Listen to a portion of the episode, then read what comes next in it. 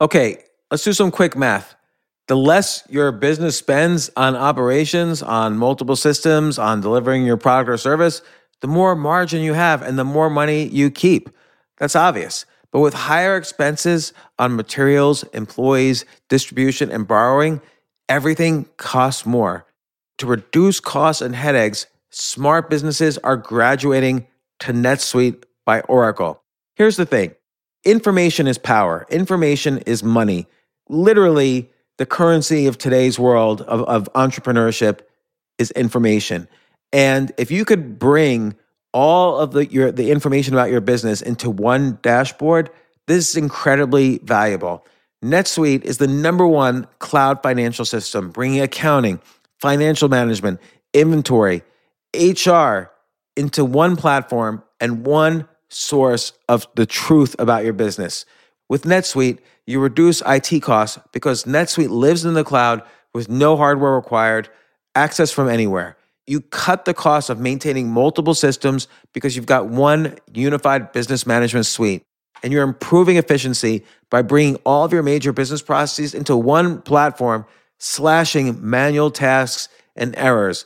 This is so valuable. You just hit a button and you can see all the information about your business instead of having to like call five different departments and get all these emails and put it all together and make sense of it. Over 37,000 companies have already made the move. So do the math See how you'll profit with NetSuite. Backed by popular demand, NetSuite has extended its one of a kind flexible financing program for a few more weeks. Head to netsuite.com slash James. netsuite.com slash James. netsuite.com slash James.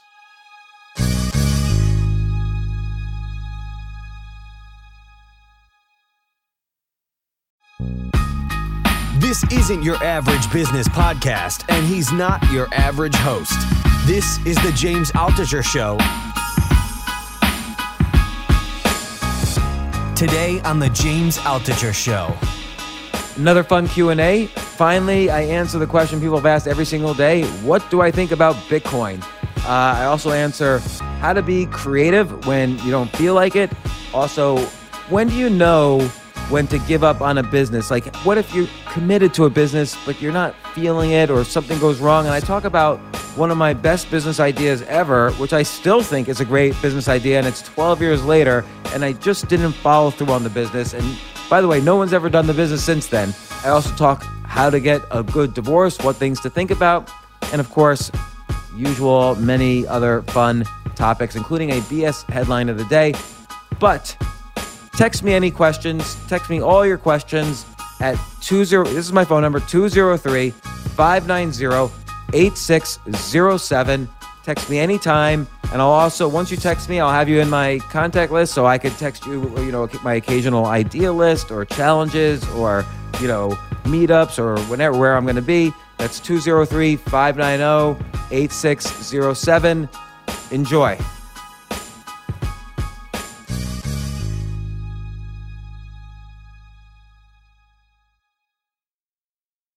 Hey there, uh, live on IG. Uh, Robin will be joining me shortly, and uh, I'm trying an experiment today. Hey, Lisa, you're the first one. It's the first time you're the first one. Uh, Lizette, you're the second one. Anthony, third. Uh, Biohack Boss, fourth. So uh, I'm gonna be. I'm trying an experiment today, and I'm I'm going to answer questions from IG, but from Instagram and, and the questions you pose. But I also want people to text me uh, their questions. So I want to give you my phone number and you text, and then there's kind of like, you know, language so that I could text you back, and then you're able to uh, add me to your contact list and ask me questions. So the phone number, you can text me questions anytime you want. If you're listening to this, you could text me in the middle of the night and I will answer these questions either directly through text or on Instagram or on Twitter. And once a week, I'm going to text all my favorite ideas of the week and, and any meetups or appearances I'm going to do. But my phone number is 203 590 8607. That's 203 590 8607. And feel free to text me and uh, ask me any questions you want. I'll always try to respond with text, but if not, I'll try to answer more generally to the whole audience on Instagram Live or Twitter or whatever. Robin will be joining me any second. She's doing some some errand in the house. Mm. Yes, so 203-590-8607. You can text me your questions. It'll make you kind of um, sign up to be part of my text community. There's like all sorts of, uh, uh, uh, you know, I can't text people back unless you add me to your contact list or something like that. But I'm going to start just randomly answering questions right now that, I, that came on uh, that that people texted me. I tweeted my phone number earlier. I already got some questions, and I will respond to them. So this one comes from I don't know who it is. It's anonymous. Uh, how do you stay committed to executing on a business idea? Um, so this is a really good question because a lot of times people start businesses and they run out of steam. And this has happened to me before. So I started a business once. This was in 2008. I started a business called Jungle Smash. And the idea was I would put up a brand like Crest toothpaste and people would people would upload people would make their own commercials for Crest toothpaste. And then at the end of the month, uh, it would be like a contest. I would decide who made the best commercial and I would pay $2,000, a $2,000 prize for the best commercial. And so why is this a business idea? Well, I, right now, if Procter Gamble wants to make an advertisement for Crest toothpaste, they spend millions of dollars with their advertising agency. So I figured crowdsourcing of commercials for really huge brands would be a great idea. And it was a great idea. You know who, so hundreds of people submitted videos on the first contest for Crest toothpaste. Oh, welcome, Robin, to the Instagram Live. Hi, sorry. So I just told people they could actually text me their questions on my phone, Oh, 203 590 8607. Feel free to text me any time of the day or night so that I'm ready for uh, answering the questions on Instagram Live. And um, somebody asked, uh, How do you stay committed to executing a business idea? And can you give me an example from your own life? So I was describing Jungle Smash, which was a business I created in 2008 to crowdsource the cr- people would make. I would post a brand like Crest toothpaste, and people would upload their own YouTube videos or videos about Crest toothpaste that were like commercials, and then I would give a two thousand dollar award every month to whatever the best commercial was. So you know why I know this is a good idea is that Crest toothpaste submitted 10 videos. So they wanted to win the contest about their own brand and then they wanted to talk to me. And so my, my picture for this idea was that companies would then compete by paying me um, to have their brands featured on junglesmash.com. And uh, so let's say then Colgate toothpaste or Ford Motors or whatever mm-hmm. would pay to be, hey, can we be the featured brand on next month's contest on Jungle Smash? And and so on. And there would be almost like this virtual ad. It would be like a crowdsourced ad agency. That's pretty neat. By the way, it's a good idea. And by the way, nobody to this day, well, I'll finish the story. So it was 2008 and I did one contest, two contests. I think it might even, the videos might even still be at junglesmash.blogspot.com. Uh, let me check that out real quickly. And Jungle Smash, yes, the videos are still there. I did one for Monster Energy. I did one for Crest Toothpaste. And look, all these videos are still there. I picked the best ones and I put them on the site. People would send me, oh, here's Paris Hilton's uh, version. And uh, uh, hey, Jay, how are you doing? Jay, I hope you've been recording this. I'm talking about Jungle Smash. My, uh, if you didn't record it, I'll I'll talk about it in the intro on the podcast. But here's what happened. I lost interest. So I ran two or three contests. I lost interest, and that's it. That was the end of the business. I just simply did not continue it. Why did I lose interest? Um, I still thought it was a good idea, and in fact, to this day, nobody has created a crowdsourced ad agency for large brands. I still think it's an enormous idea, uh, like basically a billion dollar idea, or if, not a billion idea, a $10 million idea. I still think it's a great idea. You should do it. This is the second $10 million business idea of the week. And again, the reason why I know it's a good idea is the first brand I posted was Crest toothpaste. I just picked that randomly because I liked using Crest when I was a little kid. Procter and Gamble, not only did they submit their own videos along with hundreds of other individuals, and they didn't win, by the way, but they even wanted to talk to me about it. So this was a good idea. Uh, and I did not have the commitment to follow through. Why didn't I have the commitment to follow through? Well, at the time, I was going through a divorce. I had also gone broke from uh, the third or fourth company I had sold, and I was get I was depressed from that. And then the financial crisis started happening, so I was depressed from that. So all these things together, and I just simply lost interest. But you know what? I should still do this idea. It's a good idea. Um, and so Swearworks uh, says, why would they submit their own videos? I don't know. Actually, I think that's why they called me is they wanted to talk about it. Maybe they, maybe they immediately wanted to buy the company. Who knows? Or maybe they thought it was an exciting idea or maybe they wanted to invest in the company. I started this and I knew there was interest immediately. Uh, Freakonomics mentioned it on their podcast. They did a whole podcast about what would it be like to crowdsource ads and they featured Jungle Smash. So I was getting hundreds and hundreds of submissions. So it was a good idea. I think it's still a good idea. Heck, I still might do it, but I'm, I think one of you guys should do it. Um, and so the question really was, the original question was, how do you stick to an idea? You don't always stick to an idea. You don't have to. The key is, is to try many ideas and see which one really, you know, you always want to do experiments. And so my experiment was to just launch this on a blog and there was no software needed. I was able to launch the whole company in one day and invite people to submit videos, which they did. So that was an experiment. An experiment has very little downside, um, huge upside. Like if I made this into a huge company, it could have been 10, 20 million dollars or more. Um, and no matter what, I would learn something. So what I learned, even though I stopped doing this business idea, what I learned is that it was a good idea and that a crowdsourced ad could actually be better than the ads made by the brand itself. Like if you look on junglesmash.blogspot.com, where I still have the videos, the, the kind of semi winners saved, uh, they're pretty good. They're, the crowd, the crowd can create good ads. Uh, so I learned that. I learned this was a viable business model. So remember, an experiment has these features. Very little downside in time or money. Always upside and you either have enormous upside in that the business idea works, the experiment works, or you have upside in that you learn something.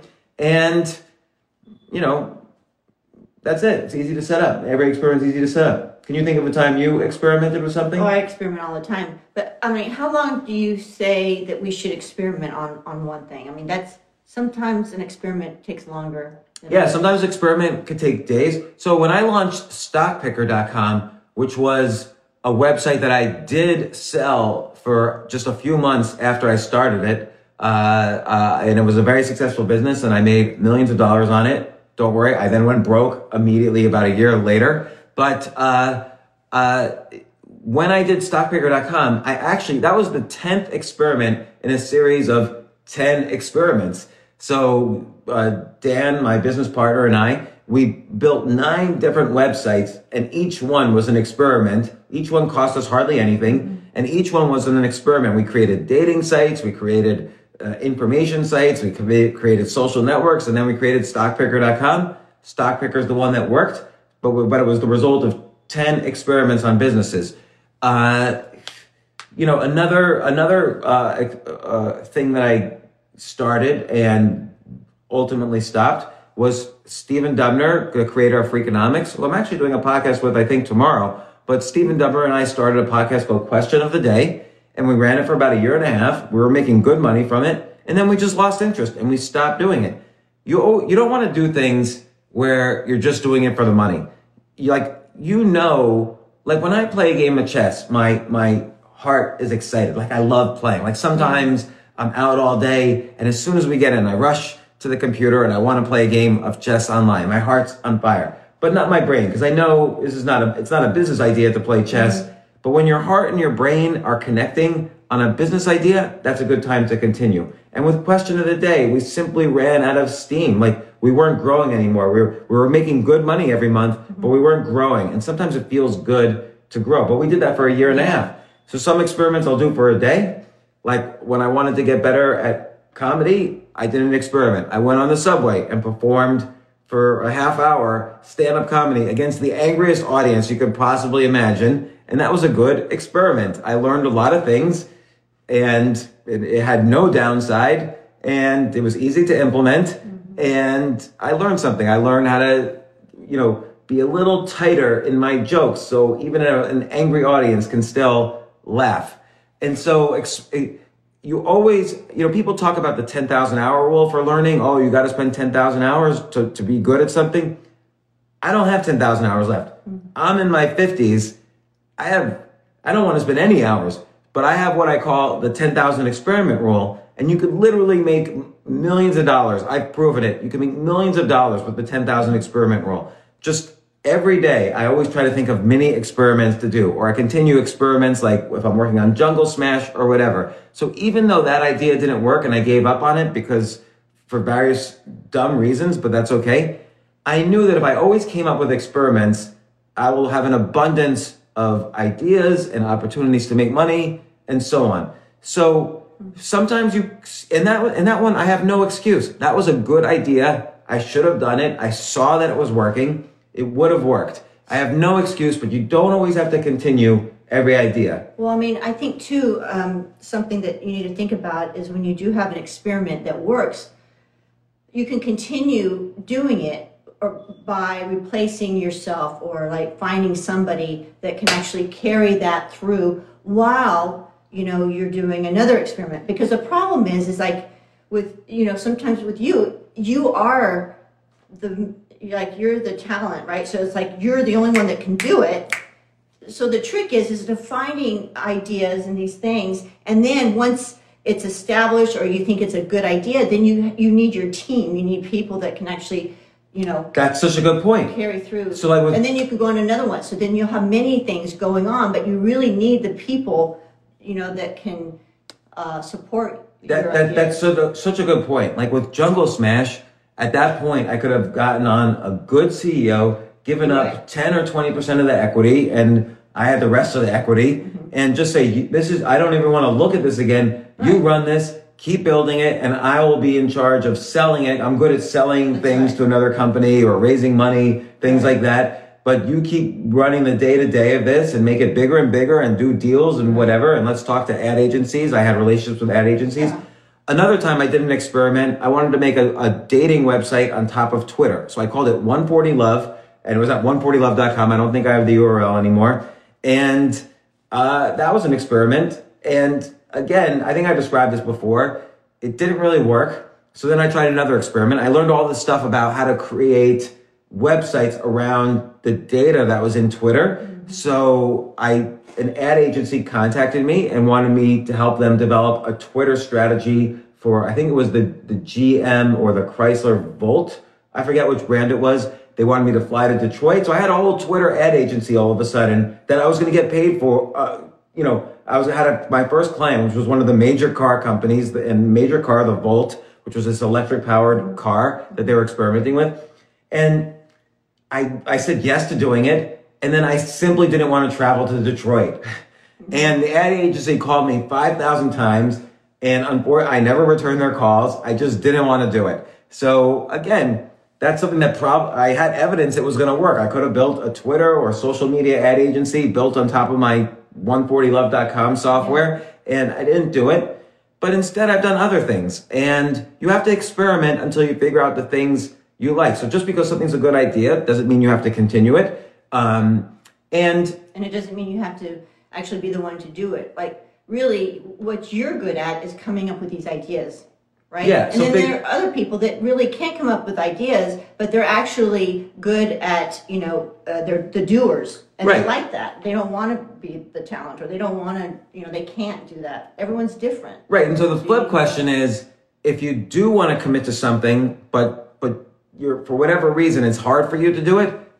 One idea is to do what Robin just suggested: find someone to do it. Another idea is to sell it quickly, the business idea. Um, another idea might be um, to just experiment with other things at the same time so you diversify your interests. So you go back and forth between a couple of different ideas. I've done that many times in my life. I'm doing that right now. I have a couple of different ideas in the air and uh, I'm, I'm currently doing that. So uh, there's no one answer. Like, how do you uh, commit to something for a long time? Well, in a relationship, you you make a commitment. Like we're committed to each other. You make a commitment um, because I don't know why. You know, I, commitment's a weird word because at any point we're not going to stay with each other if we feel like we're going to be unhappy permanently. But we also have a commitment to if we are unhappy to work problems out and not just walk out the door. So you kind of decide your level of commitment, but you always have to remember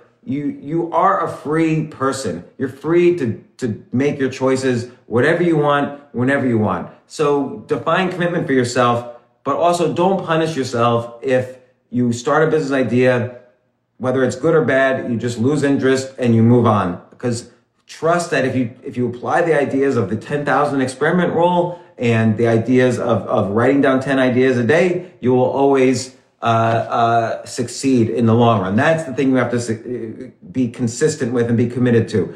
Keep trying experiments. Keep writing 10 ideas a day down. Those are the most important things to be consistent with. And I always, I always say, you know, you need a proctor to your gamble. I mean, like there are a lot of companies that were created because, you know, uh, that partnership, they complement each other. So you need to find that person that you can trust.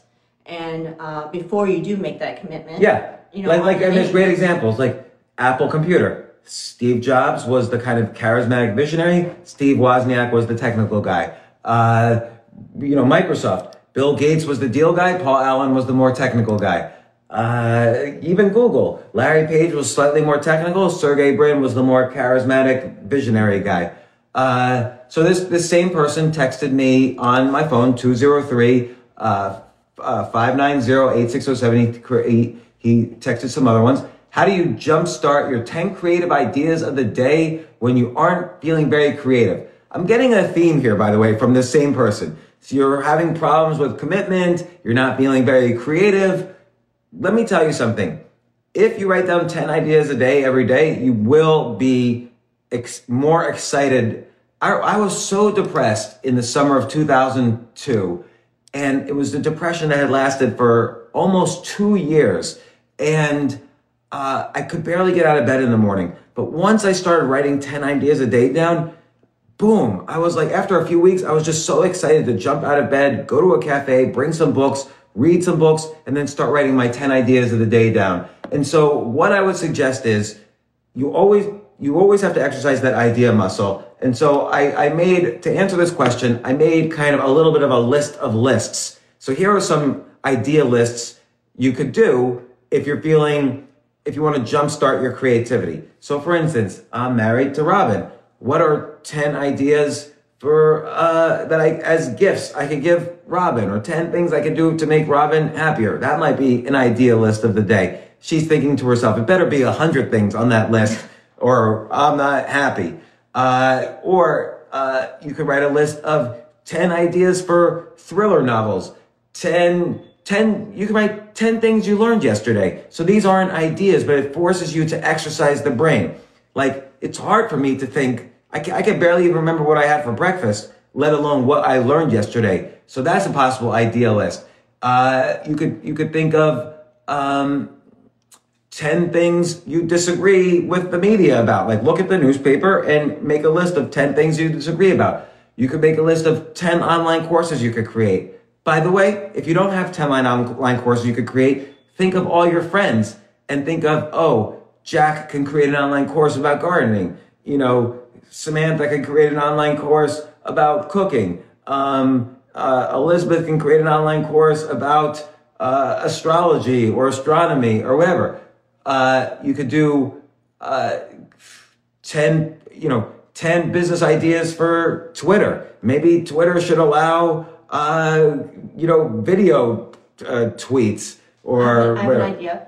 uh, maybe a list of people that you can uh, go to with some ideas that can partner with you. Oh yeah, Look, make a list of Like- 10 partners. So for instance, if you were to have a jungle smash kind of idea and you felt like you were losing commitment, make a list now of 10 people who you might be able to approach that you could hand a business like that off to. That can complement you, yeah. Yeah, 10 gambles to your proctor. Uh, make a list of 10 experiments you can do today. Like maybe you want your child to, uh, you know, get, get ready for school faster. What are 10 ex- ways you could experiment Yeah. to get her, to incentivize her, 10 incentives you can come up with to get her to be more ready for school. Or, uh, you could take two older idea lists and combine them. Like, um, uh, let's say you had a list of uh, 10 cooking recipes and 10 songs. Well, now make uh, 10 of your favorite songs.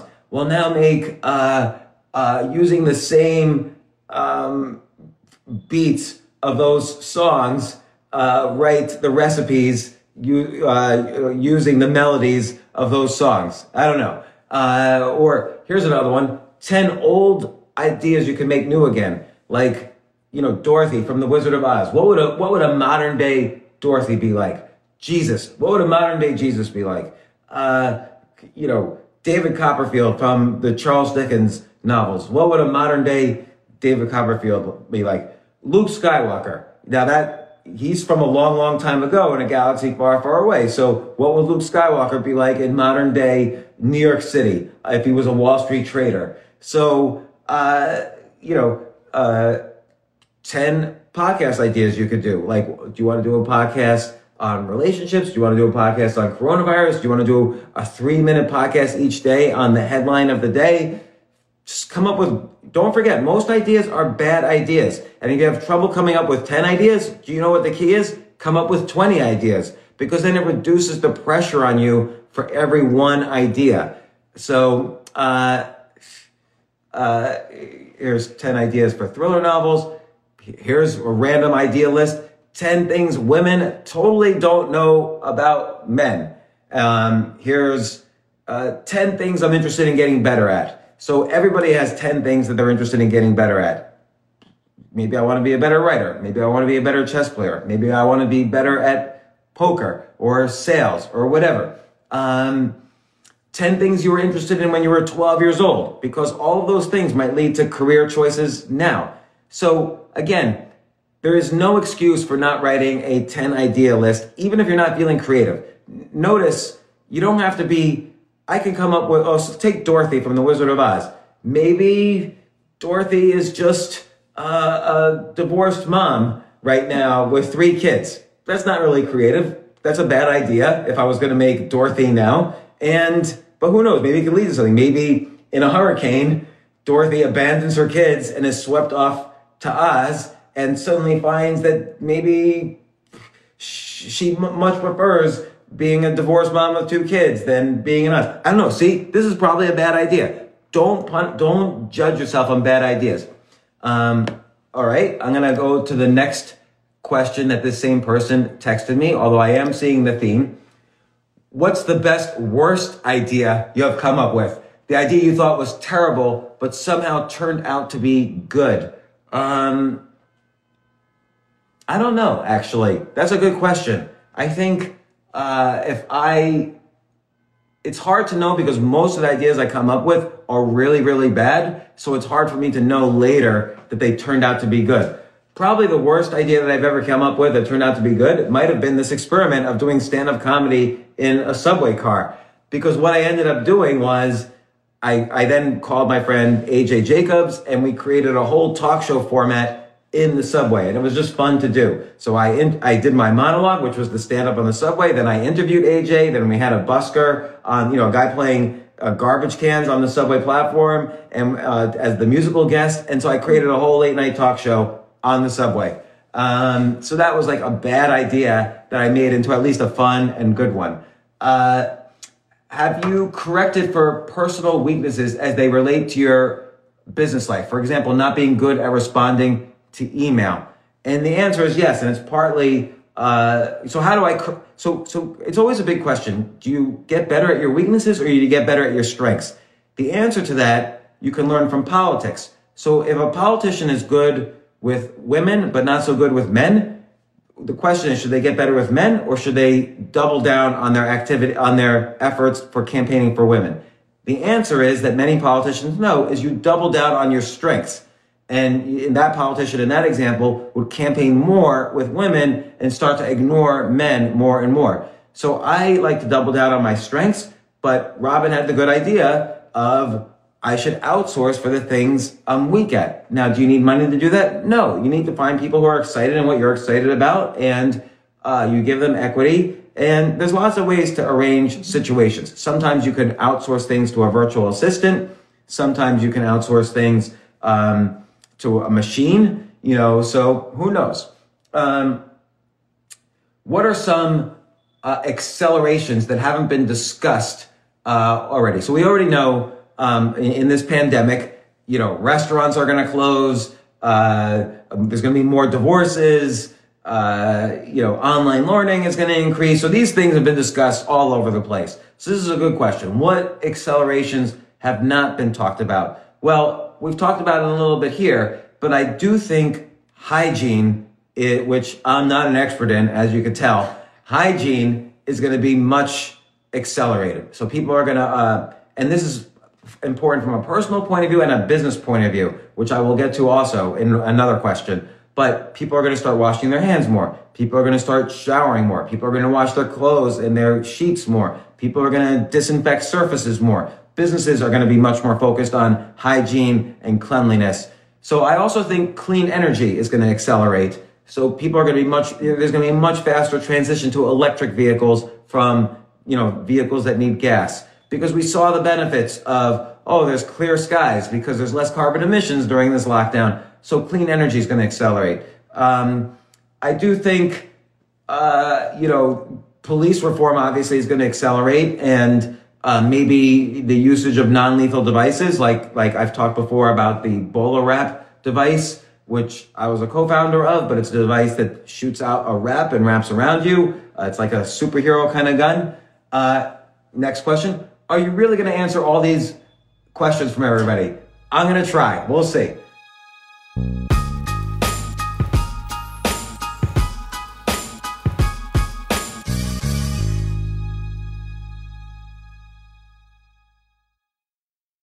I have to say, Airbnb has changed my life. I just love staying in Airbnbs. Like in about a month, I'm going to Cocoa Beach, which is right next to Cape Canaveral. I'm going to watch some rocket launches. I'm going to, of course, be staying in a very nice Airbnb on the beach. And it's just such a great experience. Like the whole world is available to us now because of Airbnb. But whenever I'm at an Airbnb, I always realize, you know, I the home that I left to come to this Airbnb, I could be making money on that right now by hosting and and being an Airbnb myself. So, and I've known people, I had a friend who basically, you know, made a living from turning his home into an Airbnb.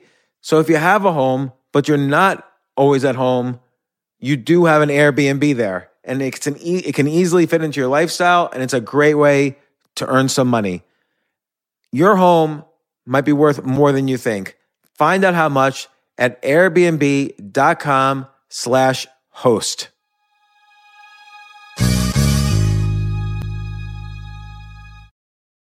The famous Abraham Lincoln quote says, Good things come to those who wait. I wonder, did he really say that? Jay, did he really say that? Can you look that up? Regardless of who said it, that's only part of the quote. The full quote is, Good things come to those who wait, but only the things left by those who hustle. Well, if you're a business owner and want the best people on your team, the same applies. Uh, and listen, I've interviewed 1,500 people now and a lot of entrepreneurs. I can safely say the one thing consistent among all entrepreneurs and CEOs, the, the successful ones, is that it's all about the people you surround yourself. You, if you hire well, you're going to have a great business. And, you know, thankfully, ZipRecruiter puts the hustle in your hiring. So you find qualified candidates fast. This is so important. And I, I want you to try it. You could try it as a potential employer or employee. You could try it for free at ziprecruiter.com slash James.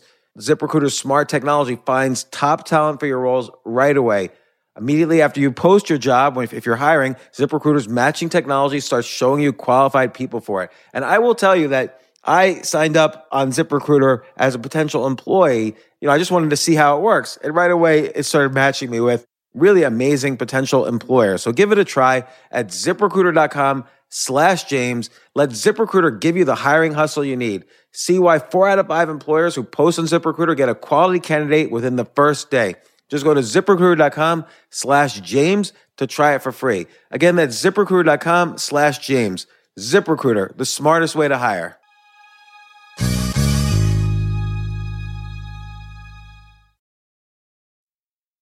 One more question.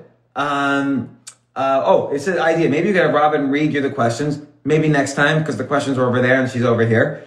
Uh, one more question. You moved last week from New York City to Florida. We didn't really move. We're going back and forth equally. Were there any big surprises or adjustments you needed to make from going from full lockdown to no lockdown? No, I don't You think don't. so. You don't think? You mean like us living there in full lockdown and then moving here? And Yeah. really no, no. I mean, I don't know. We we usually stay home. We we Yeah, but I mean- just went out to dinner. I mean, we had to wear masks. I I don't know what else.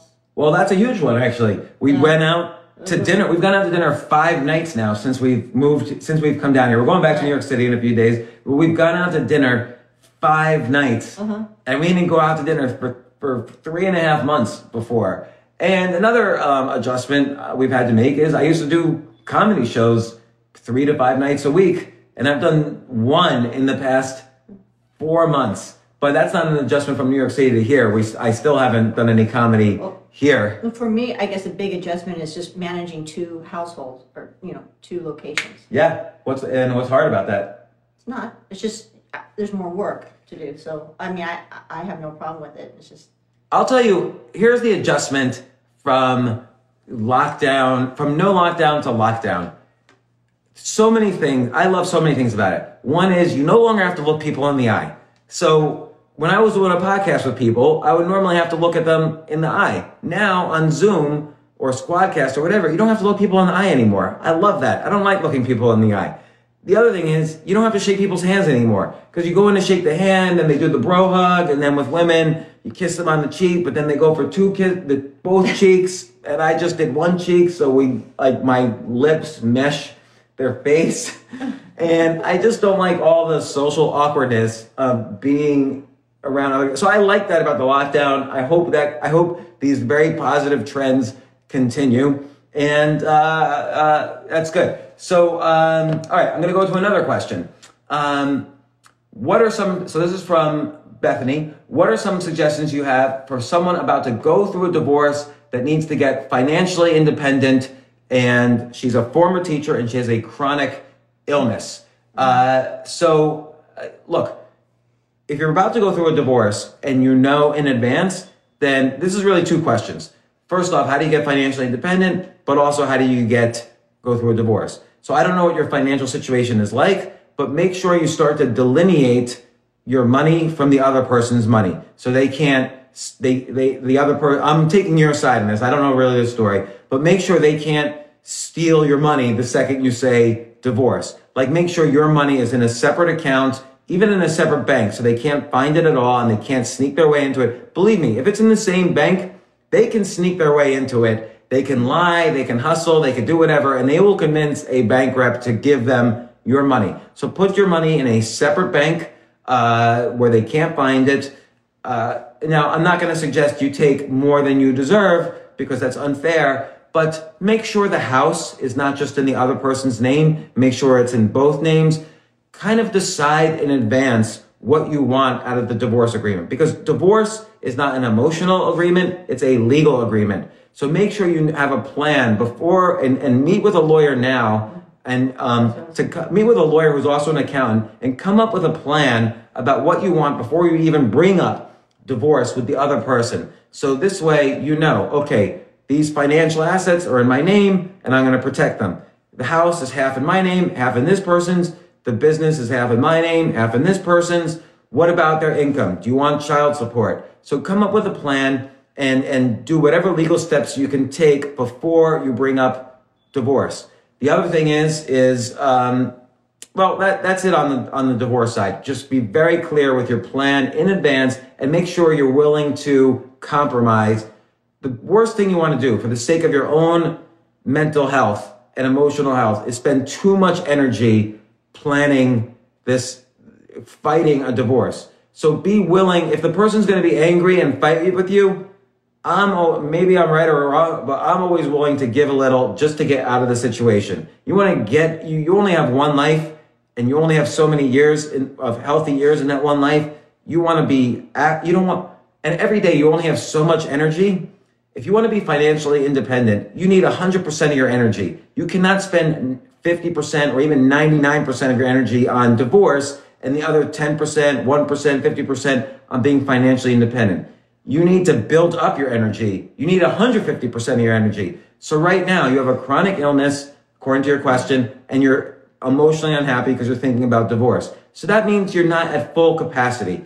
You need to make sure you uh, are physically healthy as much as you can. Eat, sleep eight hours a day, eat well, uh, uh, uh you know, exercise a little bit. Get rid of all toxic relationships. If any of your friends disagree with the divorce, do not talk to them. If any of your family disagree with the divorce, get rid of them. Be get rid of all toxic relationships. Even go to a support group to get healthy relationships and to talk. Start writing 10 ideas a day. What are your 10 skills that you could do? What are the things you were interested in at 12? What are the most common pictures on your Instagram? Start start what are 10 side hustles you wouldn't mind doing? And start researching side hustles. And you could do that by listening to past episodes of this IG Live. What I would suggest is I would also suggest maybe, I don't know if you've gone through counseling, but sometimes, you know, this is a really hard time for a lot of people and emotions are high.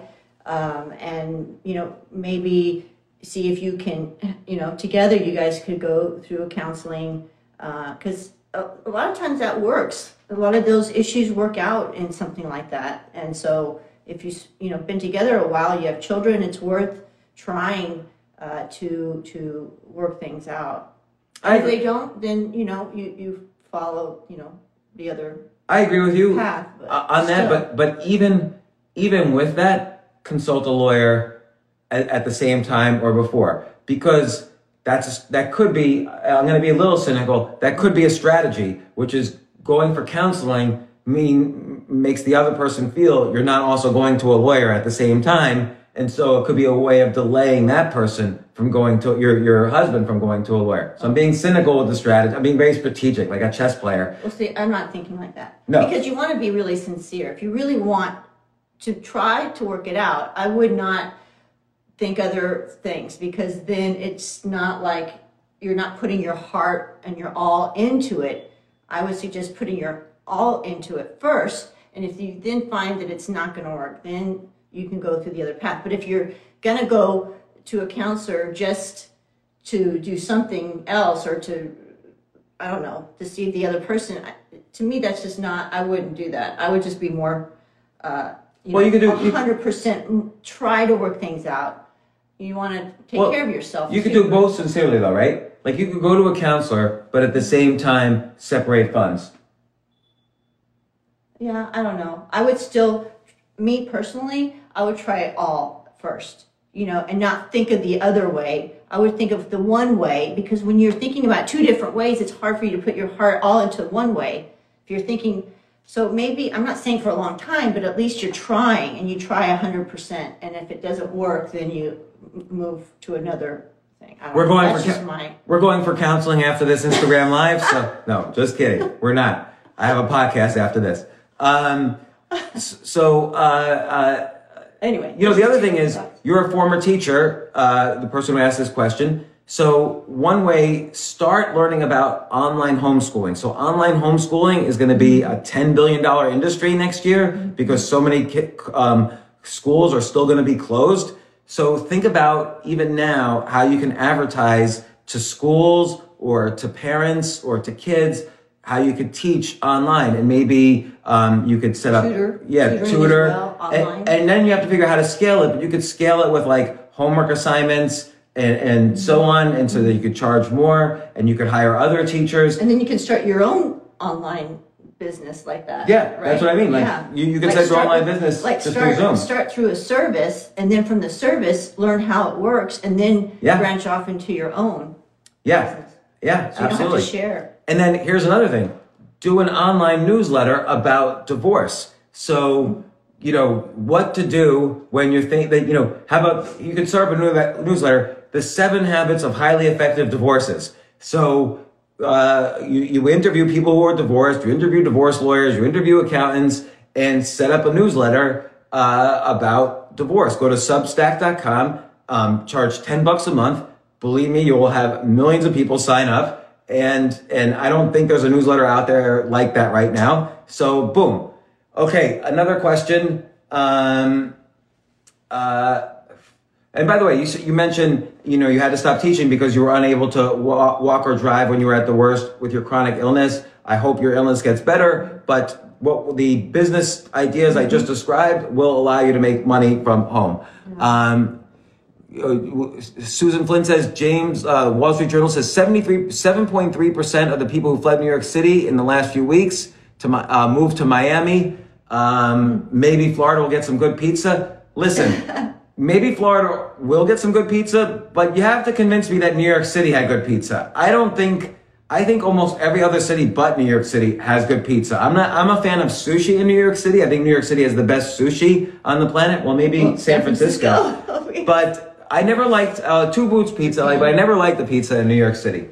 Um, all right, Max's question: um, What impact will the the new D- Department of Justice proposal uh, to limit internet firms' uh, protections have? So right now, the, the Department of Justice is basically proposing two things. They're basically saying the the internet firms like Twitter and Facebook and so on have to be a little bit more aggressive about taking down hate speech and violent speech and stuff like that. And at the same time, they have to be fair and consistent across the board.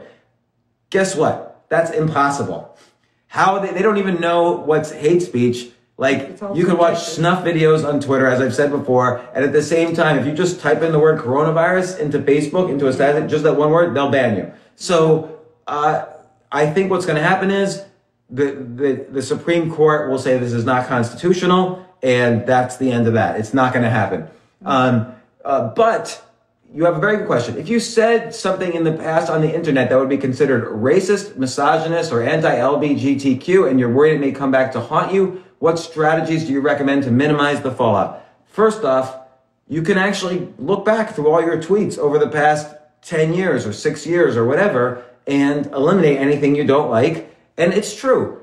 Pe- the words change. Like, you know, J.K. Rowling says, listen, biological women have rights too. So 10 years ago, of course, that would have been, she would have been applauded as a feminist. Now she's being, her books are being burned because she's a TERF, a trans exclusionary radical feminist. And so saying biological women need to assert their rights sometimes, she's being viewed as anti-trans, which is BS. So she's, she, and she writes about that very thoroughly. So, so it's true that sometimes standards change. So two strategies. One is go back and eliminate anything you think might be questionable. You can go all the way back. The other thing is, let's say you miss something and someone brings something up. Then you say, listen, um, you don't want to, you don't want to justify your existence. Whenever you have to convince, this is an important thing. Whenever you have to convince someone of something, uh, you're giving them too much status. So if you have to convince an angry mob that you were right in saying something, and maybe you were wrong, by the way, but you could say, listen, one thing I know is that now more than ever is a time for me to listen. Say everything you need to say, but it's a time for me to listen. And the key, and then just be silent. Stories have a way of blowing over. So even if you're worried about, like, even if your boss comes to you and says, we saw this tweet from 10 years ago where you say biological women have a right to their own bathroom without men coming in. And that's a lot of the trans people are complaining about that. Well, you say, listen, I understand. Uh, I'm happy to talk to anybody. I, I really do believe this is a time for me to listen. Um, thank you for pointing it out for me. I will delete that. I certainly do not want to be offensive. Um, I'm happy to talk to anybody. But, but the most important thing is you, you keep repeating this. Now is the time for me to listen and, and to hear and to understand. You know, and I'm, this is a strategy. Again, I'm talking strategy. You, um, hopefully it's sincere, but it's a strategy for not losing your job in that situation. You know, this is neither good nor bad. James Franco had a situation two or three years ago where women were accusing him of something. And you know what? They were probably right. Uh, who knows? I don't know. Nobody knows the real story. Do you, do you remember that? No, you don't. You do remember all the people who tried to defend themselves, like whoever they were. But James Franco went on Jimmy Kimmel and he said, uh, he said that what I exactly just said. He said, listen, I have my story, they have their stories, but I do know it's important for me that now is the time for me to listen and later on I'll tell the story. That was the end of the story. He never, his career was not canceled and he moved on. The people who tried to defend themselves lost their careers. Now, I'm not saying what he did was good or bad. I'm just saying this is a strategy. For all I know, everything's true and it's horrible, but I don't like when everybody's tweets are aired out in the open. Life, lives change, opinions change, people change, people are forgiven, people do their time, you know. But if you're in a hostile work environment, maybe you should be the one to quit. But I'm just suggesting this as a as a strategy, but also go and try to clean up your your shit from the past. Um, here's another question. Um, uh, this person wants to know should he throw a large percentage, like 40 or 50% of his savings, into uh, the FANG stocks? So the FANG stocks are Facebook, Amazon, Netflix, Google, Apple. Uh, F A A N G. Facebook, Amazon, Apple, Netflix, Google. Uh, I, uh, I don't know. I mean, I think Amazon, I, yes and no. Who knows? Like, I personally do not like to be in all the stocks that the front page of the Wall Street Journal talks about because then you're like everybody else. And the way to make money in the stock market is to go against the beaten path. Certainly right now, there's going to be future uncertainty in the market, but the flip side is the Federal Reserve is pouring trillions of dollars into the market. So there's no real answer. I always try to find stocks that are different from what other people are doing. But one recommend, here's a recommendation I have learn what Warren Buffett is invested in and learn what stocks he's selling. You can Google that. What stocks does Warren Buffett own? There's a website, j3sg.com, where there's a box called institution. You could type Berkshire Hathaway and it'll show you all the stocks Warren Buffett owns. And you could see the two or three stocks he bought and you can see all the stocks he sold. By the way, it says on that website he bought airline stocks, but he just sold all his airline stocks. But in any case, I don't like to pick stocks. I like to look at what people like Warren Buffett, Carl Icahn, and so on are doing. People smart. I always like to be the dumbest person in the room when it comes to investing. So, and should you put 50% of your portfolio in stocks? No. Cash is king. The best you're going to do with stocks at this point is 10, 20% a year. That's the best unless you have some kind of edge. And most people don't have an edge. The Wall Street Journal is their edge. So it's better to build skills. Keep cash in the bank so you're not stressed. I, most of my cash is kept in the bank. So I don't stress when the market falls 50% like it did a few months ago. I don't have stress and I look for business opportunities and then I take advantage of that. Eh, so I prefer investing in myself than investing in stocks. Um, uh, but you know, 10% of your savings, go for it. 40%, I don't know. But whatever you decide to do, you can't regret it later. You can't say, oh, I shouldn't have listened to James. Now I'm screwed. Make a decision and then and then stick with it. Also, too, it's it's very difficult to make money if you're not a professional to trade stocks. Yeah. I would not Don't- recommend trading like daily. Right, and- and that's a- very, very, very difficult. There's another good point in that too, which is that you mentioned 50%.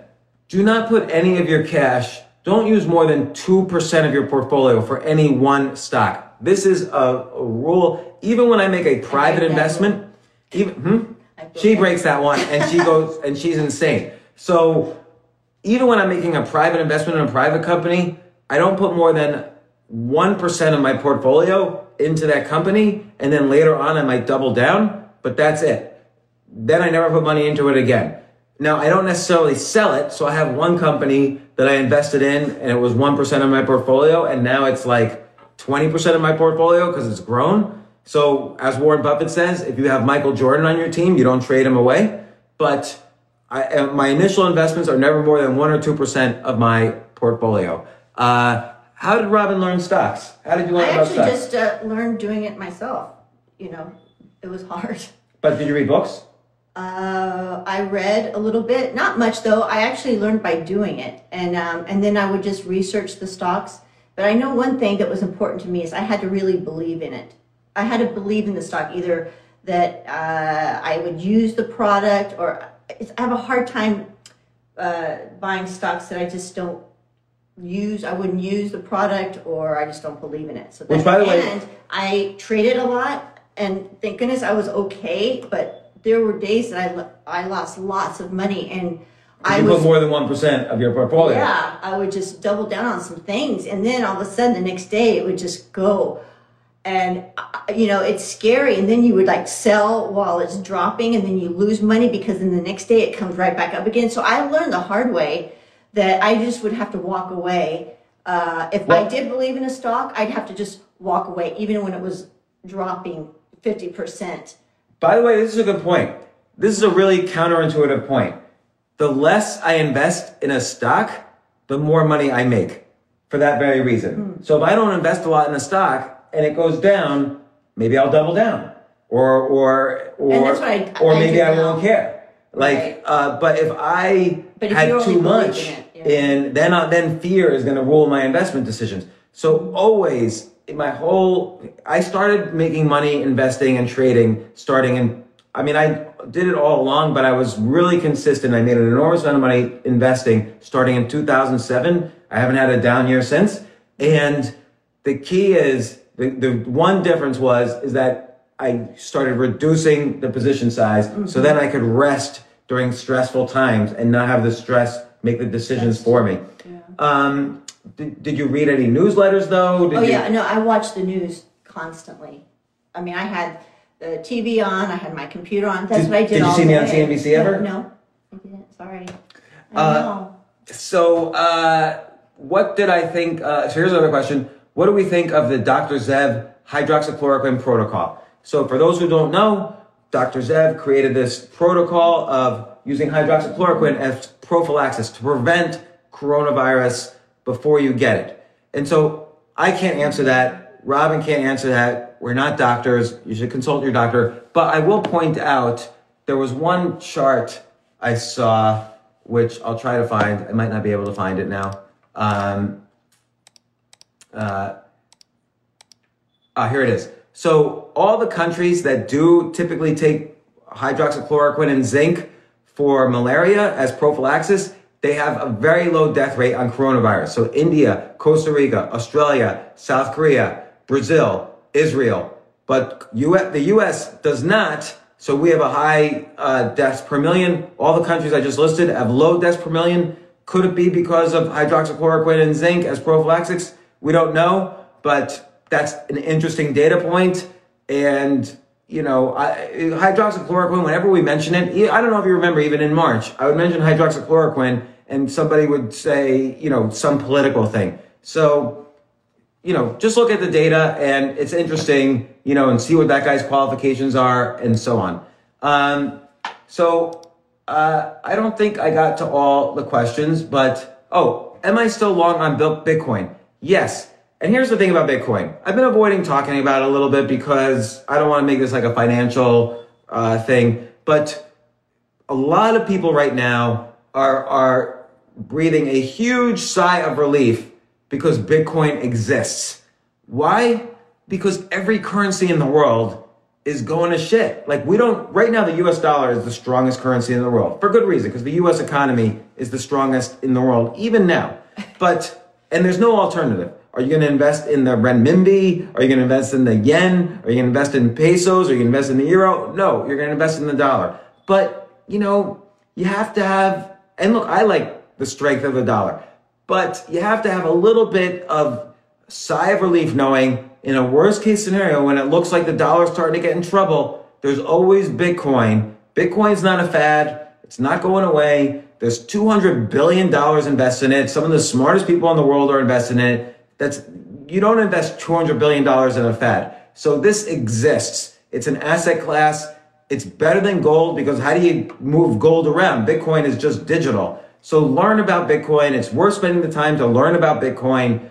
Um, whatever percentage you think chance the dollar has of collapsing, put that percentage of your net worth, whether it's 1% or 3% or whatever, put that in Bitcoin and at least breathe a sigh of relief knowing that if all the world goes to hell, Bitcoin is going to go up huge.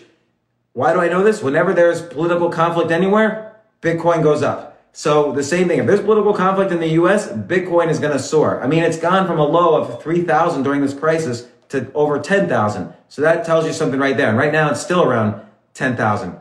So, uh, that's today's Instagram live. Uh, I think I answered most of the questions or all of them. Uh, uh, oh, tomorrow there's a few more questions. One's about Forex. You have Uh, two minutes. hmm? You still have two minutes.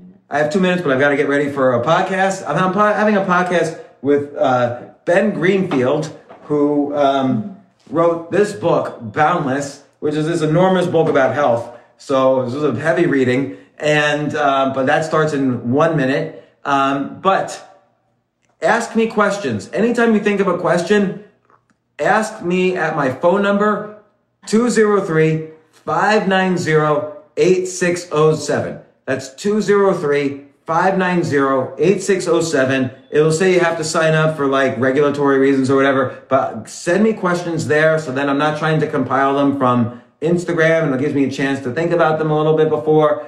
203 590 8607. Meanwhile, we will put, uh, I will share this Instagram on my Instagram feed, plus we'll share it on YouTube. Jay will share it on YouTube in, a, in an hour or so, and it'll go on my podcast, The James Altucher Show. Text me at 203 590 8607. I'll even send you idea lists every now and then and updates about where we are and where I'm appearing and meetups. And uh, I like this format of, of doing things, of reading the questions off the text, because I have the text up huge on my screen. So uh, uh, thanks for the questions. Uh, we covered, we didn't do the BS headline of the day. I'll just quickly do that. Um, and uh, social media platforms are profiting from COVID-19 misinformation. That is, that's ABC News, BS headline of the day. My response is, of course they're profiting from misinformation. That's 100% of how they make money. They only make money when you argue. Oh, some anonymous person disagreed with me on Twitter. I have to argue. Twitter just made one more penny. That's how they do it. They're always going to make money from misinformation. ABC, thanks for enlightening me. For 20 years, that's the business model of every social media platform. I do have the Cosmopolitan headline of the day. I'll give it tomorrow. Thank you so much, everybody. And see you tomorrow. And I'm sharing this everywhere. Text me 203 590 8607. Bye.